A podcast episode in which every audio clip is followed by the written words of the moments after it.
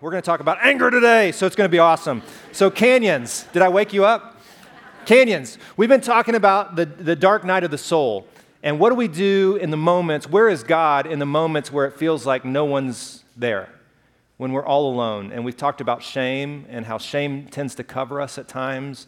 Uh, we, we've, we've talked about some things that, that we all struggle with from time to time that put us in dark places. And today I do want to talk about um, anger. And, and I want to talk about disappointment. And I want to talk about hell. Some of you like picked your head up right when I said that. Like he's going to talk about hell a little bit because it has to do with anger. But before we get, get there, I, I got to tell you a couple stories. And uh, I love to tell you stories. So, my dad, huge IU basketball fan, right? Loves IU basketball. And there was a coach at IU uh, don't, don't put it up yet, but there's a coach at IU that many of you will know. He's iconic in the Hoosier days. Do you guys know who I'm talking about? Who is it? Bobby Knight. Some of you remember Bobby Knight. Don't put it up yet. Um, so, Bobby Knight was this up and coming coach in the 70s and 80s, kind of built a dynasty in, in IU basketball, right? So, any, who follows college basketball?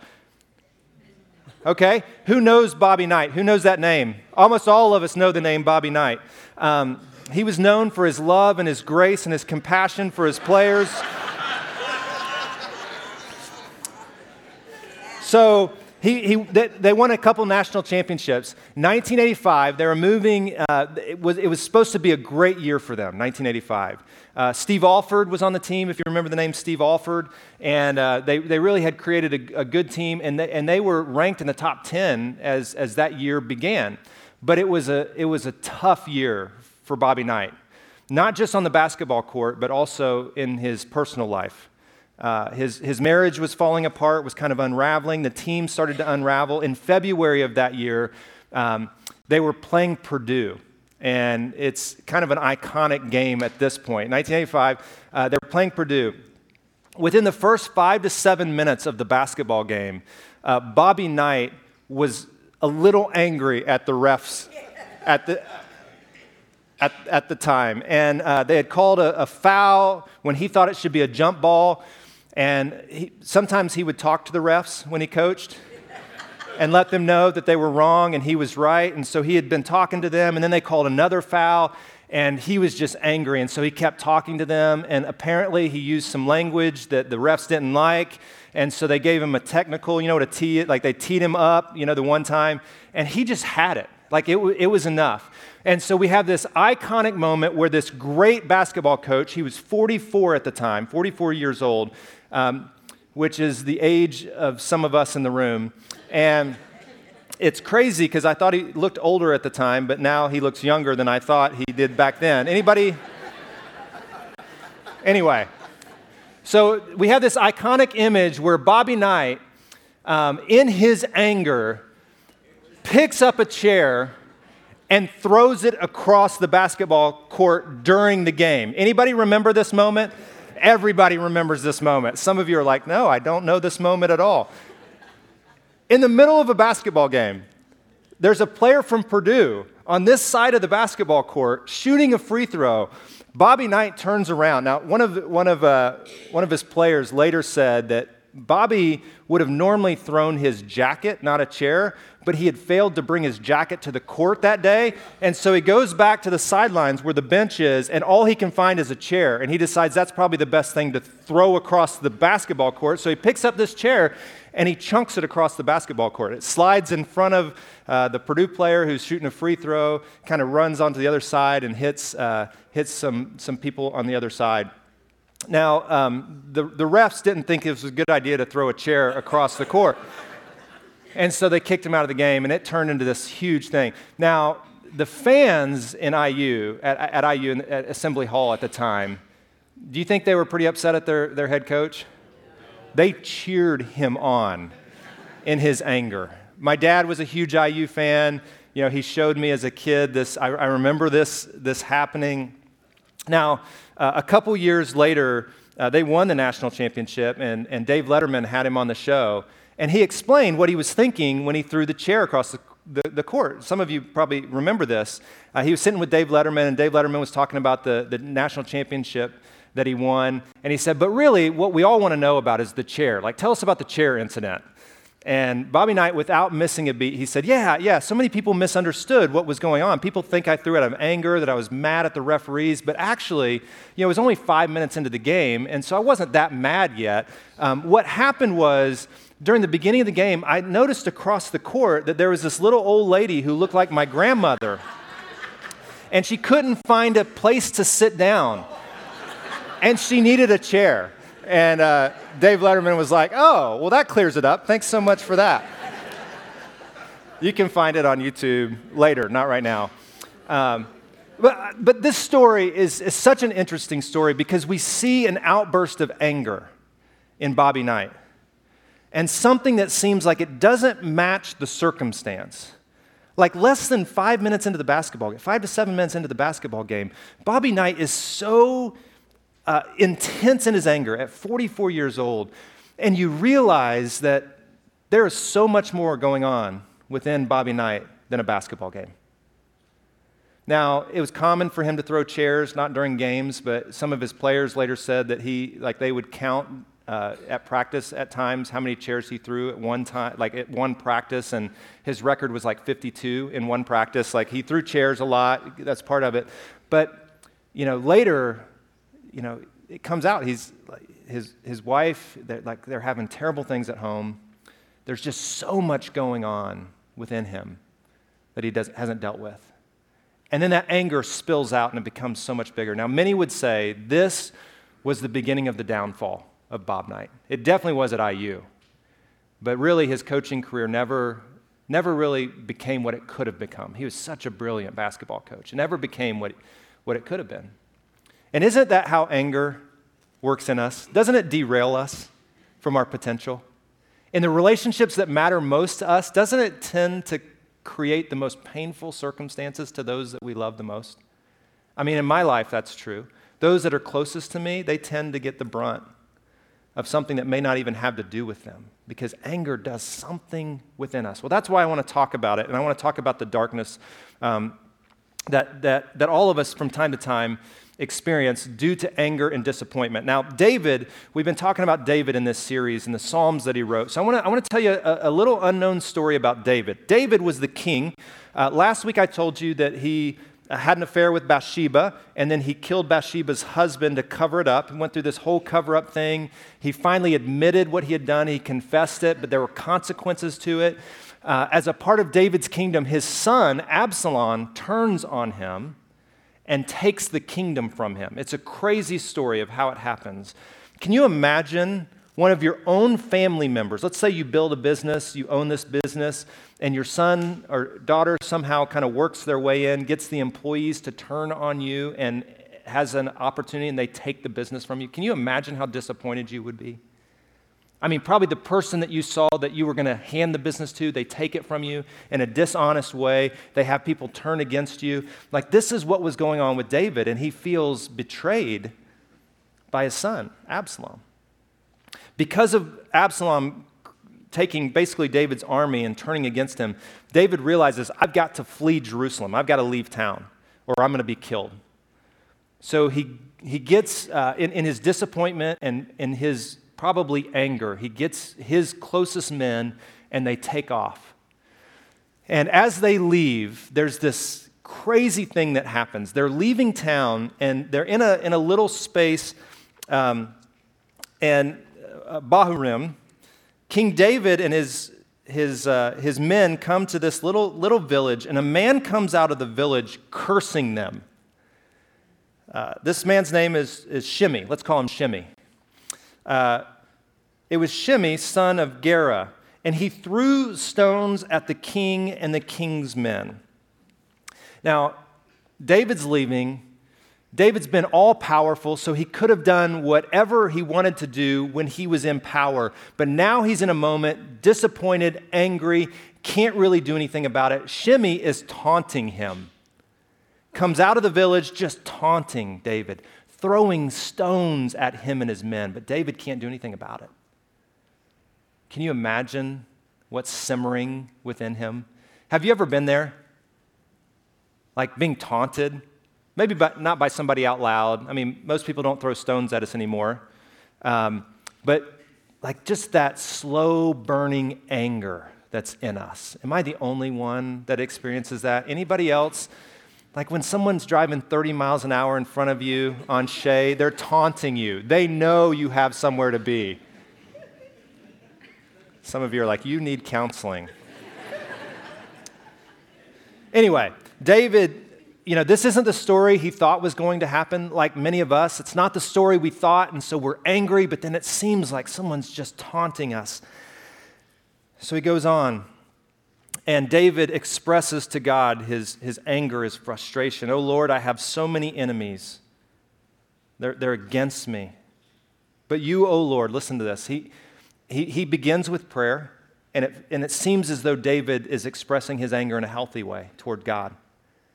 You know, and, and God can handle our anger. We've talked about that in this series. God can handle our frustration, our, our disappointments, our doubts, all of that. And so he turns to him God, I have so many enemies.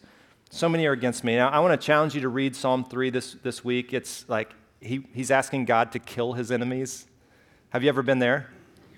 Not the people on Shea, but you know what I mean. Like, um, he said, I lay down and I slept, yet I woke up in safety, for the Lord was watching over me. Like David, in his anger and disappointment, turns toward God and he says, God, you are the one who protects me. I want to I wanna find my hiding place in you. So it seems like it's this super helpful outlet for him that prayer and maybe journaling and worship is this helpful outlet for David. And it has become the prayer book for us, the Psalms. It's like a prayer book, a worship book for all of us. And through, throughout uh, Christian history, that's what the Psalms have been. They've been a, an outlet in our times of anger, in our times of joy, in our times of shame, an outlet for us. And it looks like it's helpful. God eventually restores David to the throne uh, in Israel. And so Absalom's out, David comes back. Now, listen to when David's coming back and, and the details that we find in Scripture, I find fascinating. You should read the Bible. Read your stinking Bible, it's awesome. As David was about to cross the river back into Jerusalem, Shimei comes out of the village again, the same guy that was taunting him, begging for his life. My Lord, please forgive me. Forget what I did. Right?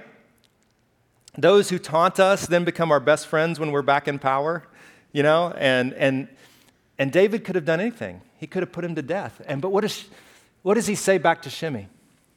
David vowed, Your life will be spared.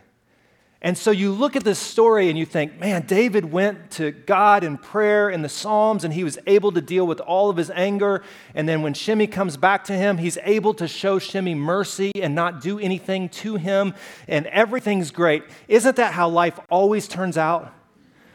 Like we're angry and we come to church because we're disappointed and frustrated and angry and we worship and we walk out of here and everything's great and the per- person we're angry with shows up in our bedroom because they're our spouse and everything's great and it's perfect and it's wonderful and our kids finally do what we've asked them to do for the last three weeks and it's awesome and everything's great. Isn't this how life always turns out? And we let go of the anger and, and it's done, it's gone. But that's not the end of the story. And sometimes we think it's always beautiful in the end, and, and in the Bible, it must all work out in the end and it's great. But that doesn't happen in this story either. David shows him mercy in this moment, but something happened within David. We find out later. He could not let go of what Shimei did. David lives the rest of his life. He's on his deathbed. Catch this. I mean, this is the truth of Scripture. He's on his deathbed. And he gives his final instructions, seriously, his final instructions to his son Solomon, who's taken over. And he says this And remember Shimei on his deathbed. Remember Shimei, son of Gera, the man from Bahurim. He cursed me with a terrible curse, right? When he came down to meet me, I showed him mercy. I swore that I would not kill him.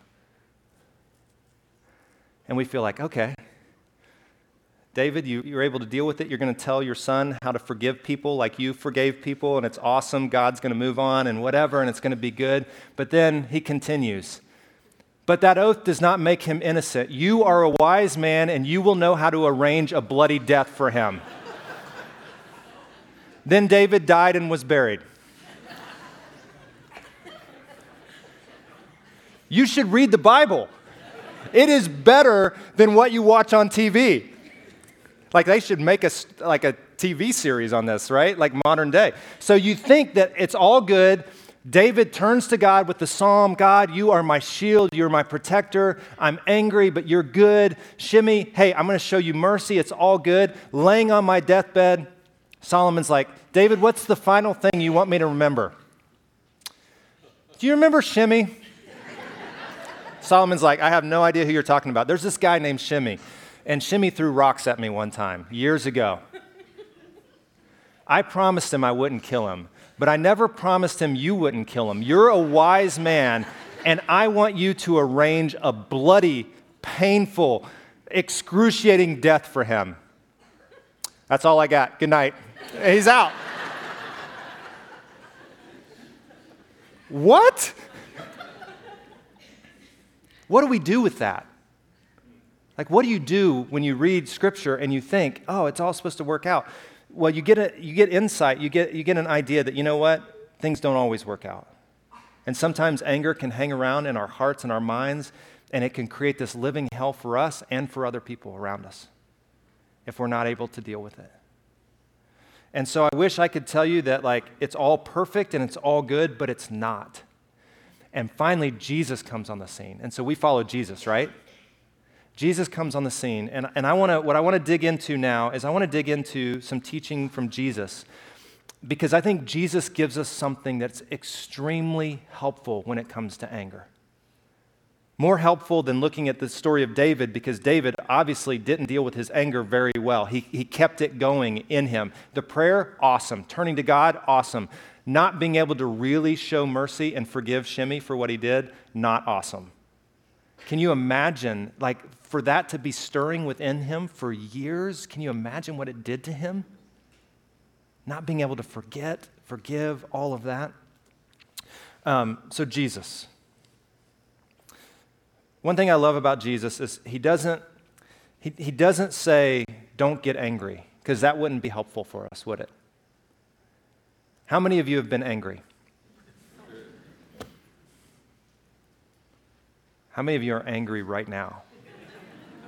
Yeah. Some of you, I mean, we, we, we, laugh, but some of you are ticked off right now. And maybe you're ticked off because of something that happened this week, but some of you are mad about something that's been going on for a long time. And Jesus, you know, sometimes we think Jesus is just like, oh, he's going to make it all better. And he, like, Jesus doesn't just come in and say, don't be angry, because he knows anger is an emotion that all of us will deal, will deal with. And let me just say before we jump into Jesus' uh, teaching that, like, I, I would say I'm the chief among us at, at anger. I live with it. I have this slow simmering anger that just tends to be just beneath the surface. I've, I've told you about this from time to time. I think I'm going to deal with it my whole life. I have this, um, I don't know what you would call it, superpower to see everything that's wrong and get angry about it. And not just what's wrong with others or in, in situations, like with myself and be angry with myself. I get angry at myself because I feel like I let people down. I feel like I let my wife down. I feel like I, so like I, I am angry a lot and I have to work on it. And the, the words of Jesus are so helpful for me. So wherever you are with anger today, know that you're not alone. Like, like let's meet me at district. We can talk about anger. I, I just, I struggle, I struggle with anger almost all the time. And I'm trusting Jesus to transform that in me and his teaching to lead me in a better path. I'm so much better today than I was, you know, 20, 30 years ago. I remember in high school punching a hole in a wall. Have anybody ever punched a hole in a wall? You're in church, God knows. I don't have to know, but God knows. Anybody? It hurts. It's not a good idea because you can break stuff, but um, not just the wall, but your hand. Anyway, so Jesus, go to Jesus. He says this You've heard it said, you must not murder. So uh, I'm going to walk through just a couple pieces to help us contextually with what Jesus is doing here. Usually, when Jesus said, You've heard it said, what he was doing was bringing up some Old Testament law that they had heard. So, have you ever heard the law, don't murder, do not murder? It's actually one of the 10, like 10 commandments. You remember the 10 commandments in Sunday school? That's, so Jesus is saying, You've heard that it was said. And usually what it means is Jesus is about to reframe the whole conversation. You've heard that it was said, Do not murder. If you murder, you are subject to judgment. Now, hold on, pause right there. Now, how many of us, uh, maybe I shouldn't ask this, how many of us have been pretty good on the don't murder thing? Most of us probably have been pretty good on the don't murder thing. And uh, for some of us, it creates this false sense of righteousness. Like, I, I cannot murder people. I do pretty good in that department. I, I'm probably not going to kill anybody this week or next week. And I'll probably go my whole life without killing anybody. God, I must be pretty good because I got one of the 10 down pat. But what Jesus wants to do is he wants to reframe uh, something from the Old Testament, the old law, the old covenant. He wants us to understand it in a new law, in a, in, a, in a new understanding, not a law, but in his grace. He wants us to understand really the depth of what God maybe was talking about that we miss. So it's not just about murder, like physical murder, because there's other kinds of murder. Are you with me? There's other kinds of murder in life, not just physical murder. And so he says, But I say, you've heard it said, but I say to you, if you are even angry with someone, you are subject to judgment. Oh, that's all of us. We're all in that camp. So it's all good. Like, you don't have to feel like he's just pointing at you, he's pointing at everybody in the room right now. Uh, I tell you, if you're even angry with someone, you're subject to judgment. Now, in the Greek, so some of you are going to geek out with me here just for a second. There's two different words that, that are translated into anger in our language. And uh, the first word uh, is, is themos. So can you say themos? Themos is like a quick flare up of this emotion as a response to a certain situation. So if you're driving down Shea, I talk about this a lot. If you're driving down Shea and someone pulls in front of you and there are three cars in the three lanes driving 40 miles an hour, even though the speed limit's 50, like that anger that you feel in that moment, that's like uh, themos, right? That's, that's that kind of anger. It's like a quick flare up. Some of us can't get over it. We need to deal with it. I need to see a counselor. I get it. Don't email me. I, I know. But that's kind of the quick thing. That's not the word Jesus uses here. He's not talking about the quick moments of anger that we feel. Um, orizo, can you say orizo? Yeah, orizo is like a slow brewing emotion that continues to churn over time. Anybody have any idea what that feels like on the inside? That's the anger Jesus is talking about. And he's saying, uh, if, if any of you have this slow churning anger within you, that's, that's what will, will, will sub, subject you to, to judgment. And he goes on. If you call someone raka, and I, and I left the Greek in there because it, it's not a great translation. Um, some of your Bibles will say idiot. If you call someone idiot, you're in danger of being brought be- before the Sanhedrin, which was the supreme court of the day, which Jesus is like, you feel like, are you blowing this out of proportion? Like, if you call someone idiot, I mean, there's idiots all over the place. Like, if you call someone that, you're like, that's taking you to the Sanhedrin. And that word raka isn't just about someone's behavior, it's about who they are as a person. Like, so he's saying, calling someone, and I'm going to use the word idiot, but it, probably you could substitute like a four letter word or something in here that might work better. Um, where he says, idiot, like when I call you an idiot, I'm not saying what you just did was idiotic. I'm saying you are not worthy to be a person. Like, you are nothing. That's what Jesus is saying. If, if you say that to someone, you're not just like, it's not just about their ac- actions, it's about who they are. Like, you're speaking about who they are. And if, if that happens, you're in danger of being brought before the Supreme Court because it's like you're killing someone. Like you're, you're getting after the dignity of their life and who God has created them to be. And if you curse someone, you're in, the, you're in danger of the fires of hell. I told you I want to talk about hell. Now, sometimes the way we talk about hell in our culture and the way we view it uh, scripturally, we, we miss it. In, in this day, Gehenna what, he, what he's actually talking about is an actual place just outside of Jerusalem that was like a trash dump where people from Jerusalem would bring all their trash and then they would catch it on fire. And so, like the, the, the, fires of hell, that when Jesus mentions that, he's usually talking about like a specific place that they would have known where they brought all of their trash, their dump, they put everything that was worthless, they caught it on fire, and it was like this everlasting fire that just never burned out because it's where they took all their trash. So, people take our trash from in front of our houses and it disappears and we don't know what happens to it. They would take it to the, the fire and it would burn. And so, what he says is if you curse someone, if you if you get at the dignity of their life, like you're in danger of, of, of going somewhere where the fire just never runs out. Have you ever been so consumed by anger? It was like a fire that you could not quench. Are you with me? Do you see what Jesus is doing? He's brilliant as a teacher. Some of us think what Jesus is saying is if you curse someone, you're bound to go to hell when you die, which is some far off place that, so be fearful of that. No, no, Jesus is saying if you curse someone, you're, you're, you're binding, you're putting yourself in a place where you will, like, you will never be able to quench that. That's where David went, right? He couldn't quench what was going on within him. And eventually he had to let it spill out on Solomon, who then had to go take care of business for him. And that's what Jesus is talking about.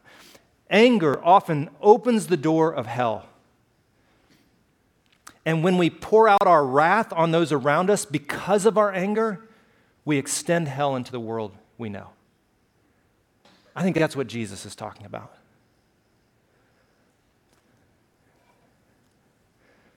And that's why I want to take anger seriously in my life. Because I don't want to be the one guilty of extending hell to the lives of those that I love, those I care about. I don't want to, I don't, I don't want to be guilty of, of putting myself in a place that just has this slow burning, unquenchable emotion within me. So, what do we do with that? You're like, okay, Jesus, I hear you. Seems like it's a tough place to be, but what do I do with that? So, so Jesus gives some really practical advice. Check, check out what he says next. So, if you're presenting a sacrifice at the altar in the temple, and you suddenly remember that someone has something against you, leave your sacrifice. Go and be reconciled, and then come back. Now, culturally, we don't really know what this means. It's kind of a weird thing, but go with me just for a second. This, I love this. I geek out on this kind of stuff. Anybody else? Okay, the rest of you just fade off. I'll call you back here in just a second. So, Jesus is teaching. This is the Sermon on the Mount. It's the, one of the most famous teachings of Jesus. Anybody know where he was teaching on the Sermon on the Mount? Anybody? Galilee. Good. Nobody said it, but I just acted like somebody did. Galilee. Jesus was teaching in Galilee. Galilee was north of Jerusalem. Just take a stab. How many miles do you think it is? 20. Close. 70. About 70 miles north of Jerusalem is Galilee. Jesus is teaching in Galilee. There was only one temple and one altar that Jesus could have been talking about, and that temple was in Jerusalem. Yeah, not a trick question. You're with me now. Awesome. Here we go. So Jesus is teaching in Galilee, and he's saying to people, listen, one time a year, you take your sacrifice and you walk to Jerusalem. There's no bus, there's no mass transportation, there's no flights that get down there. You have to walk 70 miles. 70 miles. If you've walked that 70 miles with whatever sacrifice you're bringing a goat, a lamb, whatever it is that you're dragging down there with you. You get there and you're at the altar in the temple and you realize there's something burning within you. He's talking about anger. There's something that you haven't been able to get past. What, what should you do? Leave it, walk 70 miles back home to deal with whatever it is that you've got going on, 70 miles of walking will give you time to process. It'll give you time to think. It'll, it'll give you time to get a better perspective of whatever it is that's eating you alive. You go and, to the best of your ability, you, you reconcile. Now, it takes two to reconcile, so that, that doesn't always happen, but to the best of your ability, do what you can to reconcile that situation. And then call it good. Go home and enjoy. No, no. Then come back to the temple. How many miles? So now the person has walked how many? This is a trick question if you take math. A lot. Okay, good. Um, they're back there, right? 210?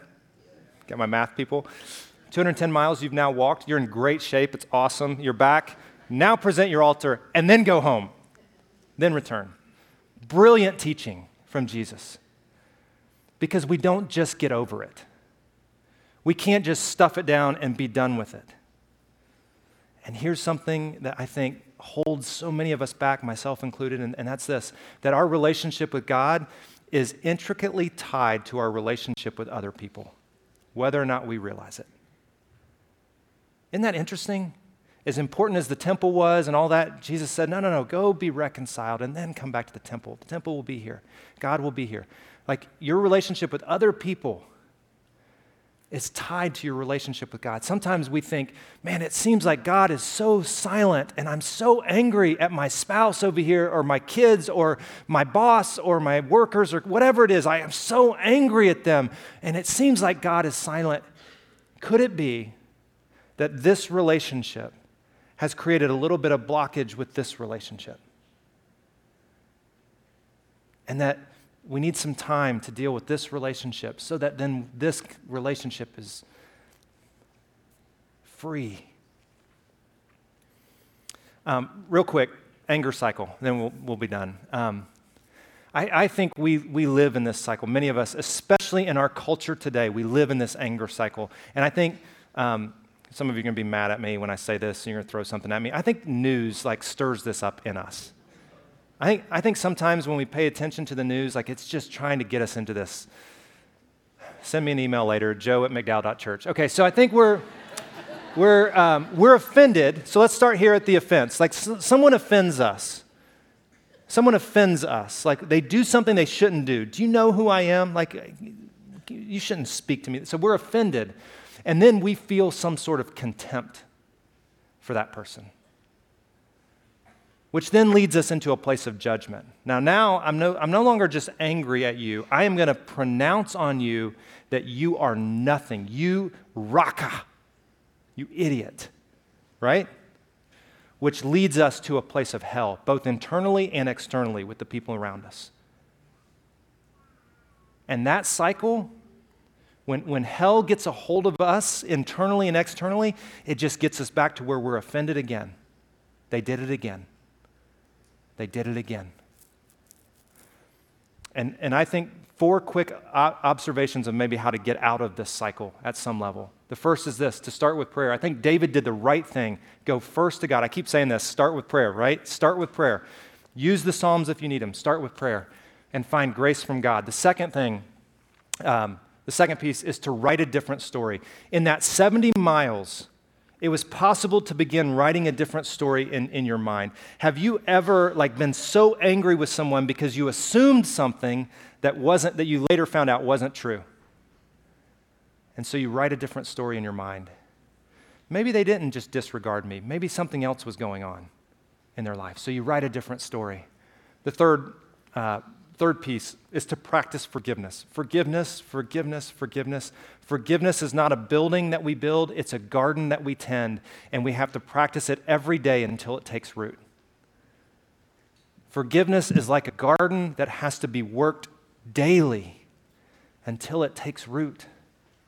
And even then, we have to go and pull the weeds on occasion. Some of us will have issues we, we deal with our whole lives that we're angry, and that anger continues to bubble up, and we have to keep working the soil and practicing forgiveness as hard as it is. And then finally, we seek reconciliation to the best of our ability. Like that we take the first step. And, and this little phrase, we want to value relationship above being right. oh. Anyone else struggle with that one? like, if, if I go and I humble myself and say, you know, it doesn't really matter who's right or wrong here, but I do want you to know I was right.